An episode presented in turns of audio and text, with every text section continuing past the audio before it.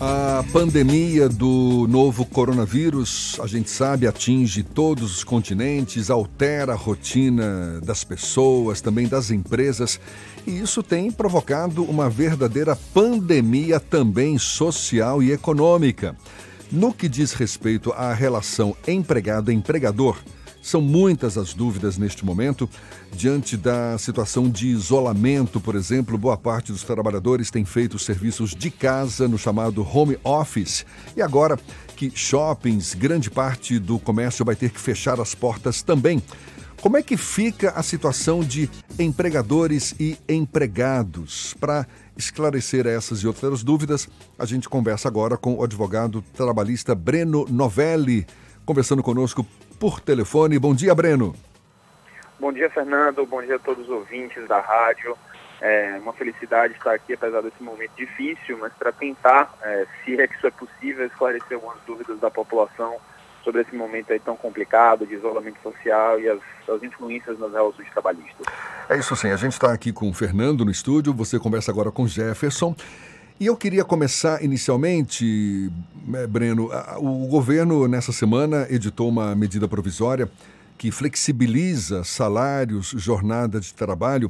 Certamente novas situações estão surgindo com esse isolamento social, muita gente dispensando funcionários, funcionários trabalhando de casa, é possível que haja demissão.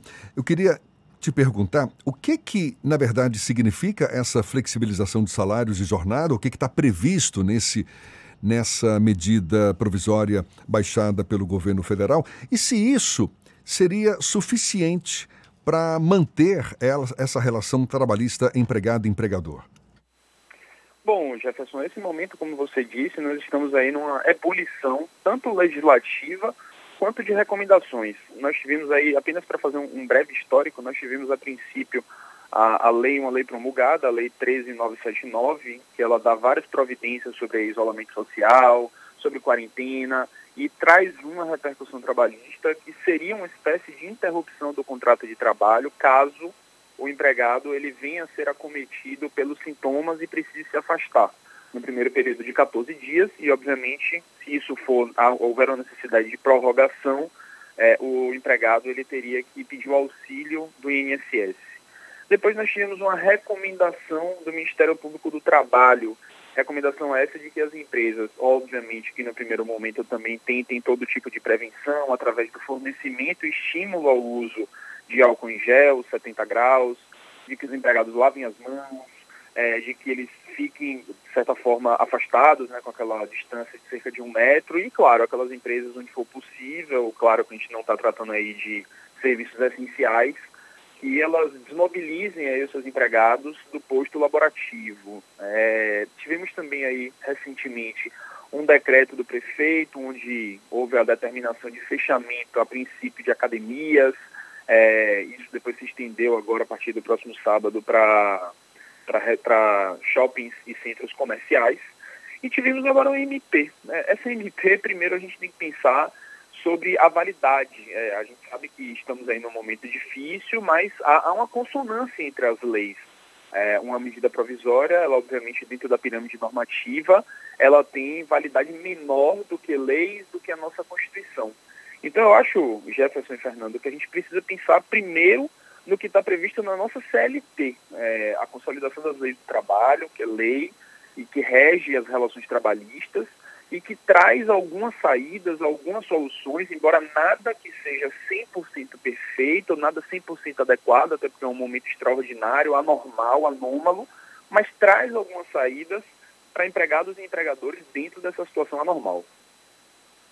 Mas, por exemplo, esses dias em que muitos trabalhadores vão ficar afastados, por conta de fechamentos de estabelecimentos comerciais ou porque uh, se vem no direito de estar em casa, trabalhando de casa.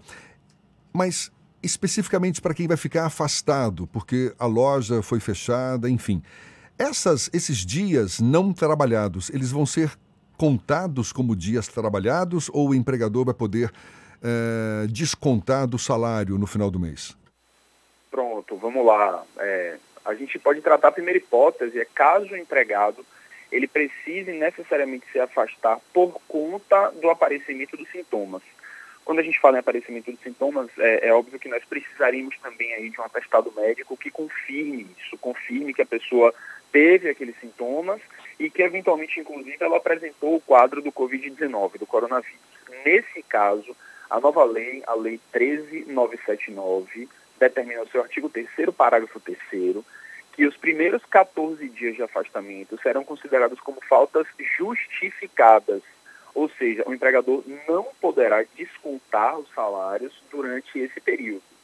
Se houver necessidade de prorrogação desse prazo de afastamento por conta de ainda existir possibilidade de contágio, é, o empregado ele deverá encaminhar a documentação para o Instituto Nacional da Seguridade Social para obtenção de auxílio doença, quando os salários serão arcados pela entidade social.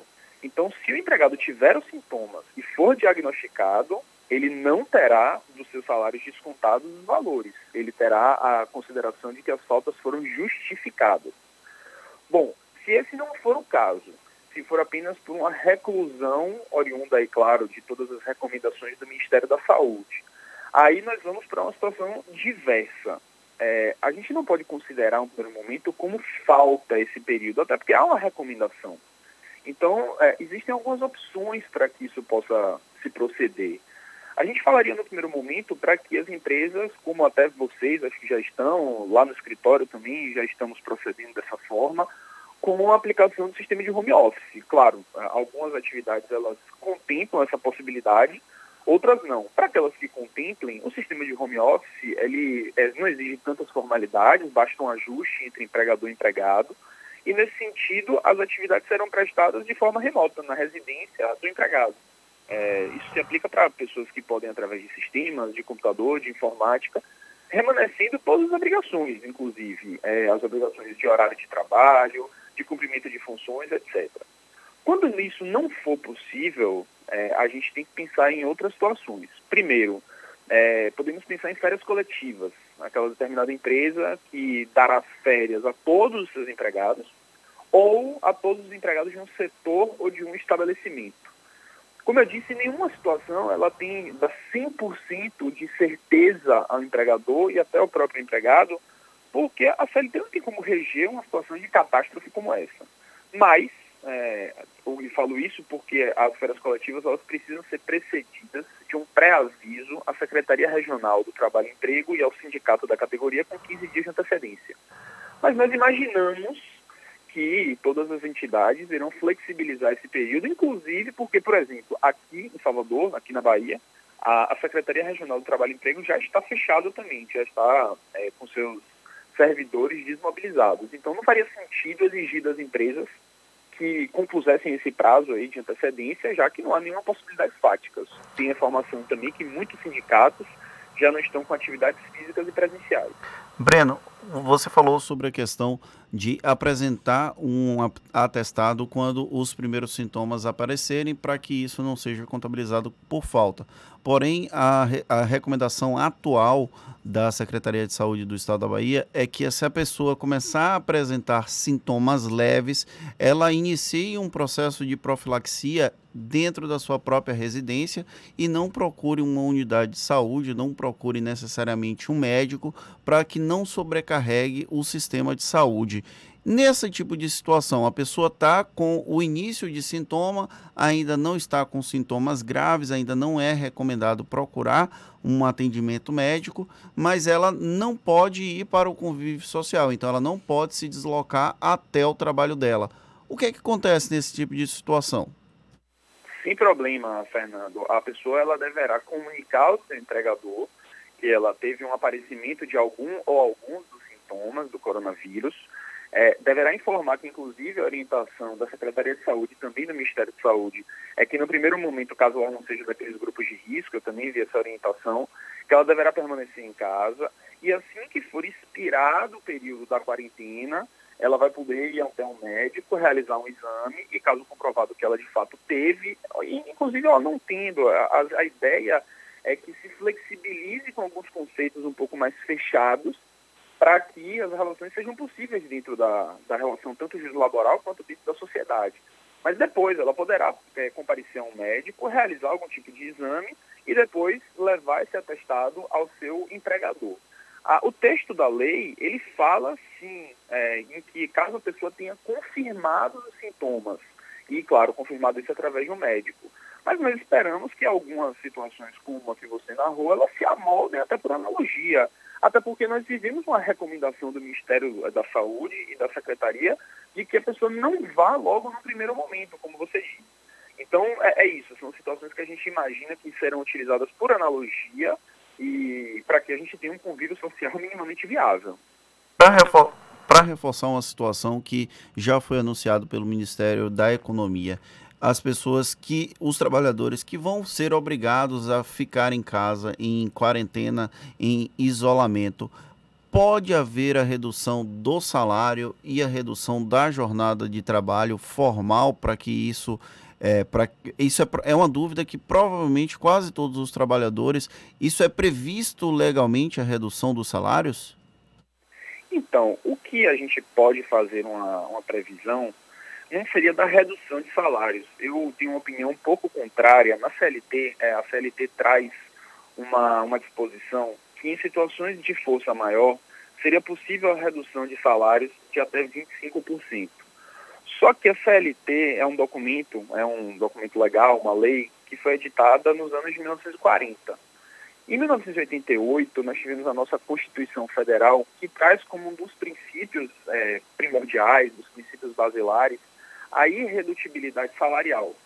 Então, eu entendo, eu e uma grande quantidade dos juristas entende, que esse dispositivo da CLT ele não foi recepcionado pela Constituição, porque ele não é compatível. Ele, apesar de dizer que poderia haver uma redução de até 25%, a Constituição, que é um documento legal superior na ordem hierárquica, né, ele é mais forte, a Constituição, para nossos ouvintes lá entenderem, é mais forte do que uma lei federal, ela diz de forma contrária.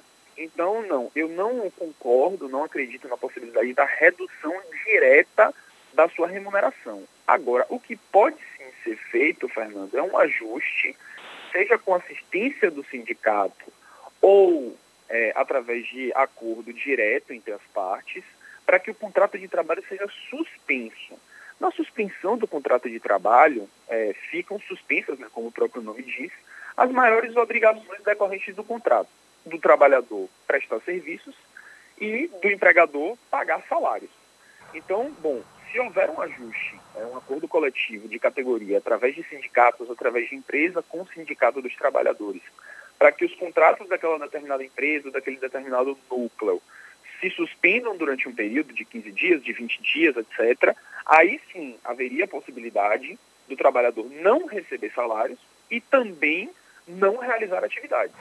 Breno. Gente Oi. Breno, é, por exemplo, empregados que se deslocam para seus empregos de ônibus e que vão continuar trabalhando mesmo nesse período em que se pede isolamento, enfim, mas sei lá, tem lá seus motivos para continuar trabalhando. Eles podem solicitar do empregador um, um táxi, uma Uber, um, enfim, um transporte por aplicativo para evitar os ônibus que a gente sabe muita gente aglomerada, enfim, não é, é, é, tudo que não se quer no momento como esse? Jefferson, não existe essa, essa previsão. O empregador, ele não, claro, desde que o local ele seja servido pelo transporte público, ainda que exista uma recomendação de que as pessoas não entrem em aglomerações, é, não há uma previsão específica da CLT com essa determinação. Isso dependeria de um ajuste entre as partes ou, eventualmente, de um ajuste entre, entre parte e sindicato. Não há essa previsão e não, então não existe essa obrigatoriedade. Tá certo. É, o, que a gente, o que a gente pode pensar é, são situações outras, como eu estava falando antes, a suspensão do contrato de trabalho, eventualmente a concessão de férias coletivas pela empresa, adoção de home office, férias individuais para aquelas pessoas que já têm um período aquisitivo completo, e aí se flexibilizaria aquele prazo de 30 dias de pré-aviso para a pessoa tirar as férias mas especificamente quanto à concessão direta de uma outra forma de transporte, não existe essa previsão legal e não existe essa obrigatoriedade. Tá certo. Certamente muito entendimento e bom senso é o que se espera num momento como esse entre empregados e empregadores. Muito obrigado ao advogado trabalhista Breno Novelli, conversando conosco aqui no Issa Bahia. Um bom dia, Breno. Muito obrigado.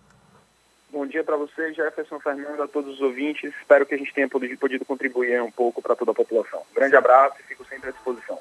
Tá certo. Mais uma vez, muito obrigado. Agora, 8h49 na tarde fim.